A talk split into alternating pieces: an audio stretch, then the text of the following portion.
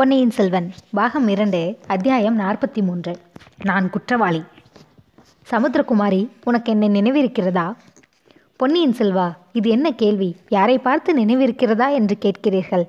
ஆயிரம் ஆயிரம் ஆண்டுகள் கலந்து பழகிய பின்னர் நினைவிருக்கிறதா என்று கேட்பது தகுமா? அல்லது தங்களுக்கு தான் நினைவில்லாமல் போய்விட்டதா? எத்தனை யுகம் என்னுடைய சின்னஞ்சிறு படகில் தாங்கள் ஏறி வந்திருக்கிறீர்கள்?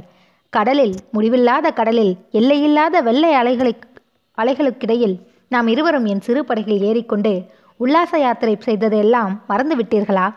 திடீரென்று நாலாபுறமும் கரிய இருள் சூழ்ந்து வர நாம் இருவரும் ஒருவருக்கொருவர் துணையாக ஒருவர் கரத்தை ஒருவர் பற்றி கொண்டு நெடுங்காலம் நின்றதை மறந்து விட்டீர்களா பயங்கரமான புற புயல் காற்று அடித்தபோது மலைமலையாக எழுந்த பேரலைகள் நம்முடைய படகை தூ தாக்கி ஒரு கணம் நம்மை வானமண்டலத்துக்கு உயர்த்தி மறுகணம் பாதாளத்தில் அழுத்தி இப்படியெல்லாம் அல்லோல கல்லோலம் செய்த நாட்களில் நாம் இருவரும் ஒருவருக்கொருவர் ஆதாரமாக நின்று அக்கொடும் புயலை எதிர்த்து வென்றதை மறந்து விட்டீர்களா ஒரு சமயம் வானவெளியில் நாம் பறந்து பறந்து பறந்து சென்று கொண்டிருந்தோமே அதை மறந்து விட்டீர்களா விண்மீன்களை தாங்கள் தாவி பிடித்து என் தலையில் ஆபரணங்களாக சூட்டினீர்களே அதுவும் மறந்து விட்டதா பூரண சந்திரனை என் முகத்தருகில் கொண்டு வந்து இதோ இந்த வெள்ளித்தகட்டில் உன் பொன்முகத்தை பார் என்று சொல்லி காட்டினீர்களே அதையும் மறந்து விட்டீர்களா மற்றொரு சமயம் ஆழ்கடலிலே தாங்கள் மூழ்கினீர்கள் நான் உள்ளம் பதைப்பதைத்து நின்றேன்.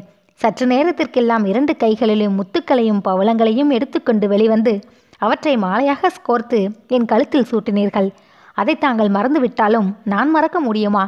அரசே உச்சி வேளைகளில் நீல நிறம் ததும்பிய ஏரிக்கரைகளில் பூங்கொத்துகளின் பாரம் தாங்காமல் மரக்கிளைகள் வந்து வளைந்து அலங்கார பந்தல் போட்ட இடங்களில் பசும்புல் பாய்களில் நாம் ஒருவர் முகத்தை ஒருவர் பார்த்த வண்ணம் எத்தனை எத்தனையோ நாட்கள் கலைத்தோமே அதையெல்லாம் மறந்துவிட முடியுமா? அந்த நேரங்களில் மரக்கிளிகளில் நூறு ஜோடி குயில்கள் உட்கார்ந்து கீதம் இசைத்ததையும் ஆயிரம் பதினாயிரம் வண்டுகள் சுற்றி சுற்றி வந்து ரீங்காரம் செய்ததையும் கோடி கோடி ஆனந்த நடனம் ஆடியதையும் நான் என்றேனும் மறக்க முடியுமா? எத்தனை ஜென்மங்களிலும் மறக்க முடியுமா? என்னை பார்த்து நினைவிருக்கிறதா என்று கேட்டீர்களே. அப்படி கேட்கலாமா? நினைவிருக்கிறது? ஐயா நன்றாக நினைவிருக்கிறது. இவ்வாறெல்லாம் சொல்ல வேண்டுமென்று அந்த பேதை பெண்ணின் உள்ளம் துள்ளி குதித்தது. ஆனால் அவளுடைய பவள இதழ்களோ நினைவிருக்கிறது என்ற இரு சொற்களை மட்டுமே முணுமுணுத்தன. ஆஹா சமுத்திரகுமாரி நீ வாய் திறந்து பேசுகிறாயே. இந்த அதிசயமான இலங்கை தீவிலே உள்ள எத்தனையோ மணி மாட மண்டபங்களின் தூண்களில் அழகிய தேவகன்னிகைகளின் சிலைகள் அமைத்திருக்கிறார்கள். ஒருவேளை அத்தகைய சிலை வடிவமோ நீ என்று நினைத்தேன். நல்ல வேளையாக நீ வாய் திறந்து பேசுகிறாய். இன்னும் சில வார்த்தைகள் சொல். உன் இனிய குரலை கேட்க எனக்கு எவ்வளவோ ஆசையாய் இருக்கிறது. நம் சேனாதிபதியிடம் நீ சில விஷயங்களை சொன்னாயாம். தொண்டைமான் நதியில் இரண்டு பெரிய மரக்கலங்கள் வந்து மறைவான இடத்தில் ஒதுங்கியிருப்பதாயும் அதில் நிறைய போர் வீரர்கள் வந்திருப்பதாயும் சொன்னாயாம். அதில் அது உண்மைதானே? சமுத்திரகுமாரி அந்த கப்பல்களை உன் கண்களில் நீ பார்த்தாயா? என்று இளவரசர் கேட்டார். ஆமையா என் கண்களினால் பார்த்தேன் என்றார் பூங்குழலி. ஆஹா இப்போது கொஞ்சம் உன் குரலை கேட்க முடிகிறது. என் செவிகள் இன்பம் அடைகின்றன நல்லது. மரக்கலங்களை பார்த்ததும் நீ உன் படகை ஒரு குறுகிய கால்வாயில் விட்டுக்கொண்டு போனாய். கப்பல்கள் போகும் வரையில் காத்திருப்பதாக அடர்ந்த காட்டினுள் புகுந்து மறைவான இடத்தில் படுத்துக்கொண்டிருந்தாய் அச்சமயம் கப்பல்களிலிருந்து இறங்கிய வீரர்கள் சிலர் அங்கே வந்தார்கள். நீ படுத்திருந்த இடத்துக்கு பக்கத்தில் அவர்கள் நின்று பேசிக்கொண்டார்கள் அவர்கள் பேச்சை ஒட்டு கேட்க வேண்டும் என்று நீ விரும்பவில்லை. உன் விருப்பமில்லாமலே அவர்கள் பேச்சு உன் காதில் விழுந்தது. நீ கேட்கும்படி நேர்ந்தது. இவையெல்லாம் நம் சேனாதிபதியிடம் நீ கூறியவைதானே? நடந்ததை நடந்தபடியே கூறினேன். அவர்களுடைய பேச்சை கேட்டதும் அதை பற்றி உடனே சேனாதிபதியிடம் எச்சரிக்கை செய்ய வேண்டும் என்று உனக்கு தோன்றியது. வீரர்கள் அப்பால் போன உடனே நீ புறப்பட்டாய். சேனாதிபதி இருக்கும் இடத்தை தேடிக்கொண்டு விரைந்து வந்தாய். எப்படி வந்தாய் சமுத்திரகுமாரி? பாதி வழி படகில் வந்தேன். பிறகு காட்டு வழியில் நடந்து வந்தேன். எங்கே போகும் உத்தேசத்துடன் கிளம்பினாய் அம்மா? சேனாதிபதி மாதோட்ட நகரில் இருப்பார் என்று எண்ணி அங்கே போகும் உத்தேசத்துடன் வந்தேன். வழியில் மகந்தலை இருப்பதாக அறிந்தேன். சேனாதிபதியிடம் பார்த்து சொல்வதற்குள் போதும் போதும் என்று ஆகிவிட்டது. எத்தனை பேர் குறுக்கே நின்று தடுப்பது என்று சொல்லி பூங்குழலி சேனாதிபதி நின்ற பக்கம் நோக்கினாள். அவளுடைய பார்வையில் கோடை காலத்து இடிமுழக்கத்துக்கு முன்னால் தோன்றும் மின்வெட்டு தோன்றியது. சேனாபதியை பார்ப்பது என்றால் லேசான காரியமா? இதோ நிற்கும் என் சிநேகிதர் உன்னைப் போலவே சேனாதிபதியை பார்க்க முயன்று அடைந்த கஷ்டத்தை கேட்டால் நீ ஆச்சரியப்பட்டு போவாய். தடைகளை பொருட்படுத்தாமல் நீ பிடிவாதம் பிடித்து சேனாதிபதியை பார்த்து சொன்னதே நல்லதாய் போயிற்று பூங்குழலி. சேனாதிபதியிடம் கூறியதை என்னிடமும் ஒரு தடவை கூறுவாயா? மரத்தின் மறைவிலிருந்து நீ கேட்டாயே அப்போது அந்த வீரர்கள் எந்த விஷயத்தை பற்றி பேசினார்கள்? அரசே அதை சொல்வதற்கு என்னா கூசுகிறது. பெரிய மனது பண்ணி எனக்காக இன்னொரு தடவை சொல். தங்களை சிறைப்பிடித்து கொண்டு போவதற்காக அவர்கள் வந்திருப்பதாக பேசிக்கொண்டார்கள் யாருடைய கட்டளையின் பேரில் அவ்விதம் வந்தார்கள் என்பது பற்றி ஏதாவது பேசிக்கொண்டார்களா அதை நான் நம்பவில்லை ஐயா. பழுவேற்றையர்களின் சூழ்ச்சியாகத்தான் இருக்க வேண்டும் என்று நினைத்தேன். உன்னுடைய கருத்தை பிறகு தெரிவிக்கலாம். அவர்கள் பேசிக்கொண்டதை மட்டும் சொல் சமுத்திரகுமாரி. சக்கரவர்த்தியின் கட்டளை என்று பேசிக்கொண்டார்கள்.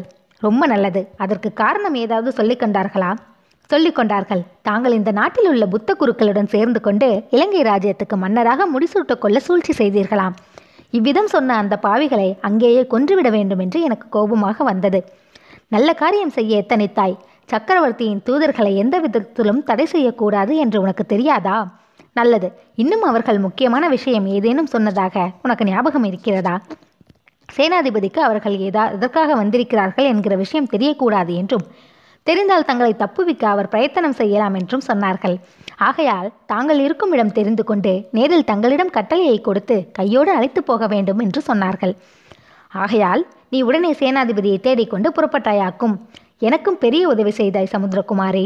சற்று அப்பால் இரு. இவர்களிடம் ஒரு முக்கியமான விஷயத்தை பற்றி நான் கலந்து ஆலோசிக்க வேண்டியிருக்கிறது. ஆனால் முன்மாதிரி ரொம்ப தூரம் போடி போய் விடாதே.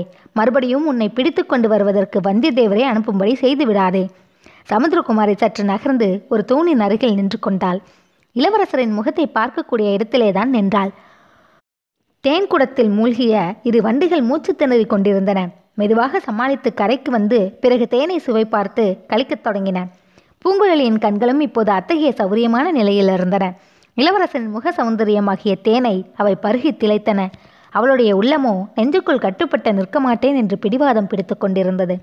நெஞ்சை வெடித்துக்கொண்டு வெளியேறிய வெளியெங்கும் பொங்கு நிறைந்து விட வேண்டும் என்று தவித்துக் கொண்டிருந்தது. இளவரசர் சேனாதிபதி பூதி விக்ரமகேசரியை பார்த்து ஐயா பரம்பரையாக எங்கள் குடும்பத்துக்கு சிநேகிதமான குலத்தின் தலைவர் தாங்கள். என் தந்தையின் உற்ற நண்பர். தங்களை நான் என் தந்தைக்கு இணையாகவே மதித்து வந்திருக்கிறேன். தாங்களும் என்னை தங்கள் சொந்த புதல்வனாகவே கருதி பாராட்டி வந்திருக்கிறீர்கள். ஆகையால் இச்சமயம் என்னுடைய கடமையை செய்வதற்கு தாங்கள் உதவி செய்ய வேண்டும். அதற்கு குறுக்கே நிற்கவே கூடாது என்றார். சேனாதிபதி மறுமொழி சொல்வதற்குள் பார்த்திபேந்திரனையும் திரும்பி பார்த்து ஐயா தங்களையும் கேட்டுக்கொள்கிறேன். தாங்கள் என் அருமை தமையனாரின் உற்ற நண்பர். என் தமையனாரின் வாக்கை தெய்வத்தின் வாக்காக மதித்து நான் போற்றுகிறவன். ஆகையால் தங்களுடைய வார்த்தையையும் மதித்து போற்ற கடமைப்பட்டவன். தங்களை பெரிதும் வேண்டிக் கொள்கிறேன். என் கடமையை நான் நிறைவேற்றுவதற்கு தடை எதுவும் சொல்லக்கூடாது என்றார். சேனாதிபதி இளவரசரை பார்த்து இளவரசே தாங்கள் கூறுவது ஒன்றும் எனக்கு விளங்கவில்லை. வாழ்நாளெல்லாம் நான் போர்க்களத்தில் கழித்தவன். மூடுமந்திரமாக பேசினால் தெரிந்து கொள்ள இயலாதவன். தங்களுடைய கடமையை செய்யப் போவதாக சொல்கிறீர்கள். அப்படியென்றால் என்ன? எந்த கடமையை என்ன மாதிரி செய்யப் போவதாக உத்தேசித்திருக்கிறீர்கள்? என்று கேட்டார். இச்சமயம் என்னுடைய கடமை ஒன்றே ஒன்றுதான். என் தந்தையின் கட்டளையை நிறைவேற்றி வைக்க வேண்டியதுதான். என்னை சிறைப்பிடித்து கொண்டு வரும்படியாக கட்டளையுடன் என் தந்தை ஆட்களை அனுப்பி வைத்திருக்கிறார். என்னை அவர்கள் தேடி அலையும்படியாக ஏன் வைத்துக்கொள்ள வேண்டும்? நானே அவர்கள் இருக்குமிடம் சென்று என்னை ஒப்புக் கொடுத்து விடுவேன். அதுவே இப்போது நான் செய்ய வேண்டிய கடமை. முடியவே முடியாத காரியம். என் உடம்பில் உயிருள்ள வரையில் அதை நான் அனுமதிக்க மாட்டேன். தடுத்தே தீருவேன் என்றான் பார்த்திவேந்திரன். சேனாதிபதி அவனை பார்த்து பதற வேண்டாம் பொறுங்கள் என்றார். பின்னர் இளவரசரை நோக்கி கூறினார் ஐயா தங்களுடைய கடமையை பற்றி சொன்னீர்கள். எனக்கும் ஒரு கடமை இருக்கிறது. அருள் புரிந்து அதை கேட்க வேண்டும். கொடும்பாலூர் வேளார் பெருங்குடியில் இன்று உயிரோடு இருக்கும் ஆண்மகன் நான் ஒருவன்தான். மற்றவர்கள் அனைவரும் சோழ சாம்ராஜ்யத்தின் சேவலையில் இறந்து போனார்கள். அநேகமாக எல்லோரும் போர்க்களத்தில் மடிந்தார்கள். நானும் ஒரு நாள் அவ்விதம் இறந்து போவேன். யார் கண்டது? ஆகையால் என் வார்த்தையை கொஞ்சம் பொறுமையுடன் கேட்க வேண்டும். அரண்மனை மாடங்களில் அருமையாக வளர்க்கப்பட்டு வந்த தங்களை சென்ற ஆண்டில் தென்திசை படைகளின் மாதண்ட நாயகராக சக்கரவர்த்தி நியமித்தார்.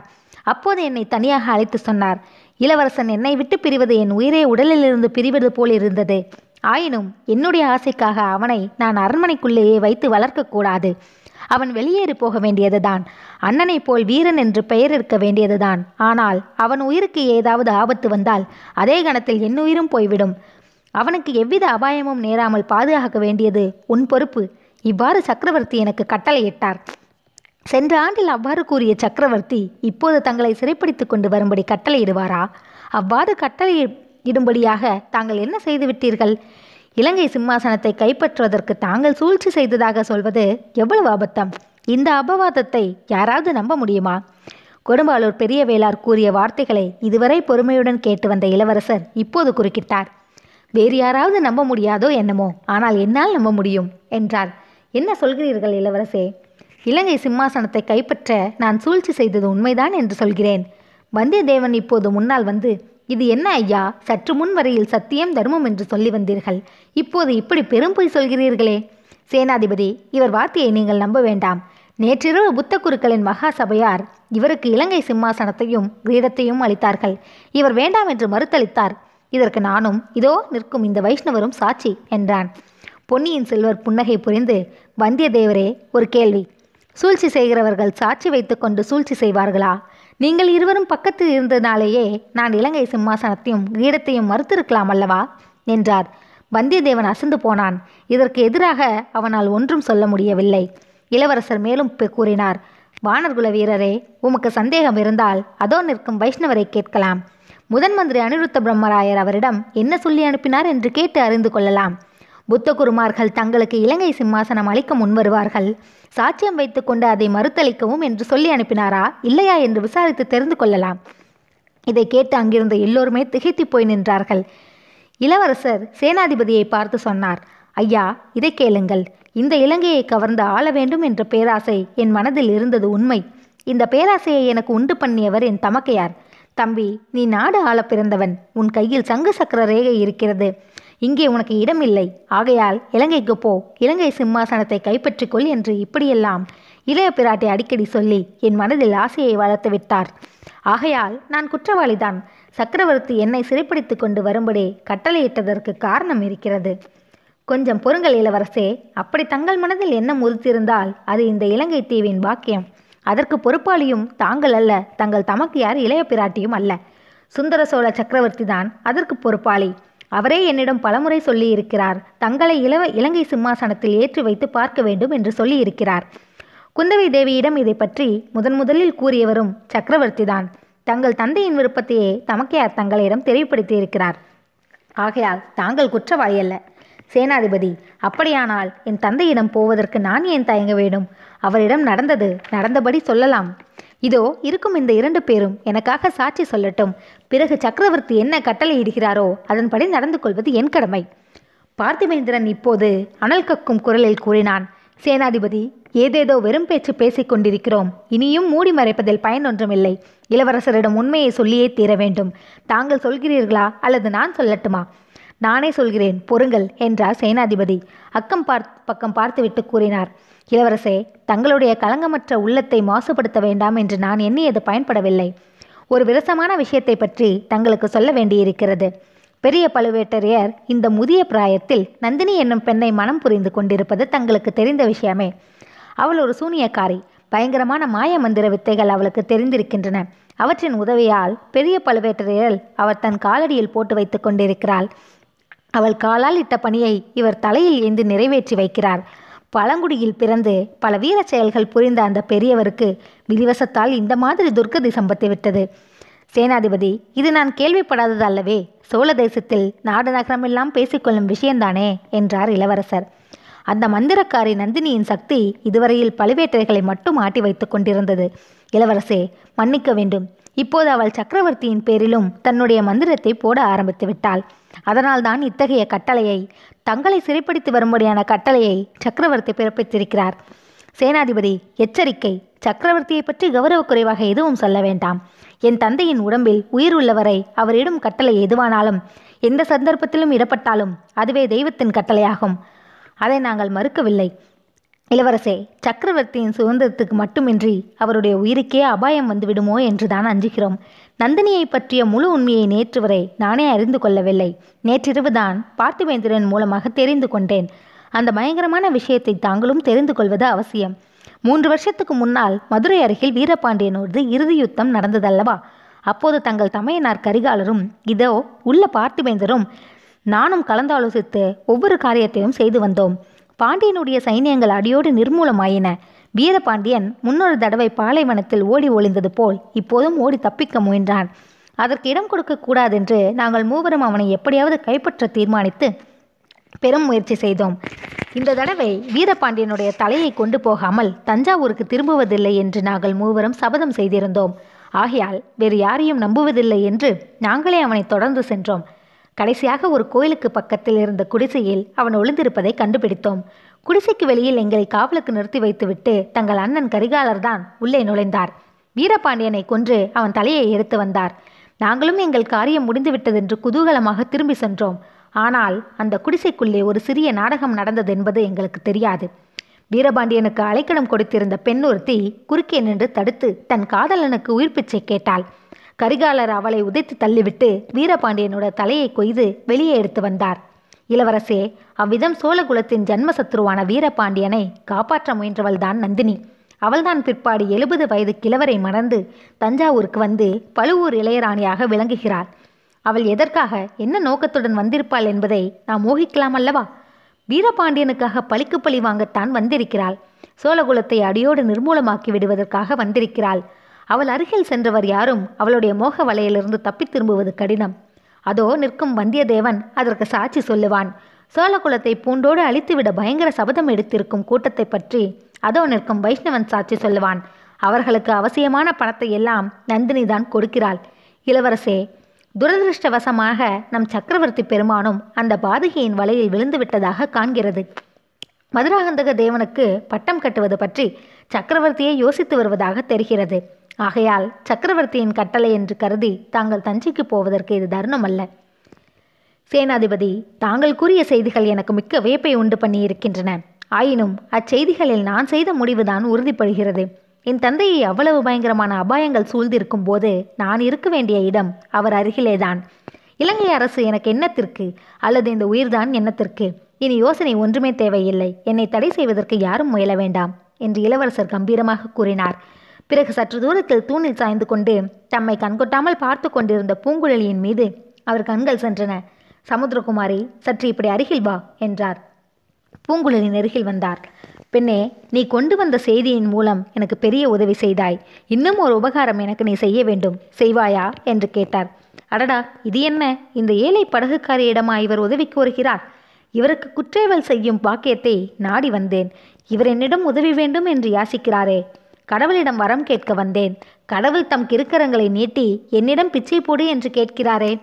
இவ்வாறு மனதில் எண்ணி இளவரசே தாங்கள் இட்ட கட்டளையை நிறைவேற்ற காத்திருக்கிறேன் என்றாள் பூங்குழலி. சமுத்திரகுமாரி என்னை தேடிக்கொண்டு இரண்டு மரக்கலங்கள் தொண்டைமான் ஆற்று முத முகத்துவாரத்தின் அருகில் காத்திருக்கின்றன என்று சொன்னாய் அல்லவா? அந்த இடத்துக்கு நான் அதிசீக்கிரமாக போய் சேர வேண்டும். எனக்கு வழிகாட்டி அழைத்து கொண்டு போவாயா?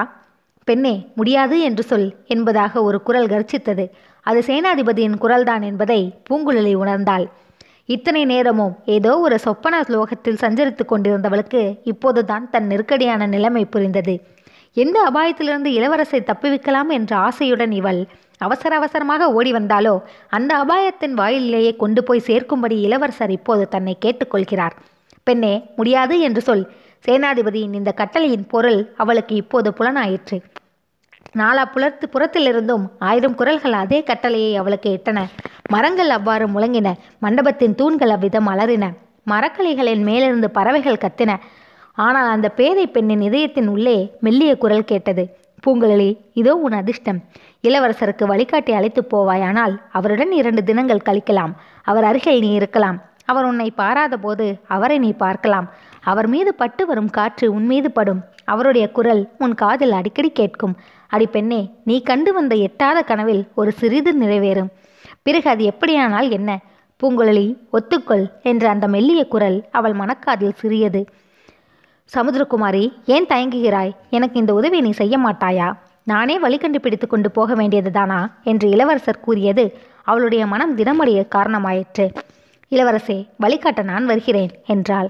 சேனாதிபதி பூதி விக்ரமகேசரி அப்போது தம் தொண்டையை கணித்து கொண்ட சப்தம் பூகம்பம் ஏற்படுவதற்கு முன்னால் பூமியின் கர்ப்பத்திலிருந்து எழுகின்ற பயங்கர துணியை நிகழ்த்தியிருந்தது. அவர் ஓரடி முன்னால் வந்து கூறினார் இளவரசே தங்கள் விருப்பத்துக்கு குறுக்கே நான் நிற்க மாட்டேன். ஆனாலும் என் வேண்டுகோள் ஒன்றுக்கு செவிசாய்க்க வேண்டும். தங்களை சிறைப்படுத்த வந்திருப்பவர்களிடம் தங்களை ஒப்படைக்கும் வரையில் தங்களை பாதுகாப்பது என் பொறுப்பு. நேற்றிரவு தங்களை கொல்ல நடந்த முயற்சிகளை பற்றி சற்று முன்னால் தங்கள் தோழர்கள் சொன்னார்கள். அந்த கொலைக்காரர்கள் இன்னும் பிடிபடவில்லை. அவர்கள் யாரென்று தெரியவும் இல்லை. என் மனதில் உள்ளதை சொல்வதற்கு மன்னியுங்கள். இந்த பெண்ணின் பேரிலேயே எனக்கு கொஞ்சம் சந்தேகம் உண்டு. அந்த கொலைக்காரர்களுக்கு இவ்வளவு ஒரு வேளை உடந்தையாய் இருக்கலாம் அல்லவா? மரக்கலங்களில் தங்களை சிறைப்பிடித்து அழைத்து போக வந்திருக்கிறார்கள் என்பதே இவளுடைய கற்பனையாய் இருக்கலாம் அல்லவா? ஏன் இருக்கக்கூடாது சற்று முன்னால் இவளுடைய கத்தியை தங்கள் தோழர் வந்தியத்தேவர் பிடுங்கி எறிந்தபோது அது யார் பேரிலோ? விழுந்து ஓலக்குரல் கேட்டதே அது யாருடைய குரல்? இந்த பெண் தாராளமாக வழிகாட்டி கொண்டு வரட்டும். நம்முடைய யானை மேல் ஏறிக்கொண்டு முன்னால் செல்லட்டும். ஆனால் தங்களுடன் நானும் தொண்டைமான் ஆற்றில் உள்ள கப்பல்களை காணும் வரையில் வந்தே தீருவேன். அது என்னுடைய கடமை. சேனாதிபதியின் இந்த பேச்சை புன்னகை பூத்த முகத்துடன் கேட்டுக்கொண்ட நின்ற இளவரசர் அப்படியே ஆகட்டும் தங்களுடைய கடமையை நிறைவேற்றுவதற்கு நானும் குறுக்கே நிற்கவில்லை என்றார்.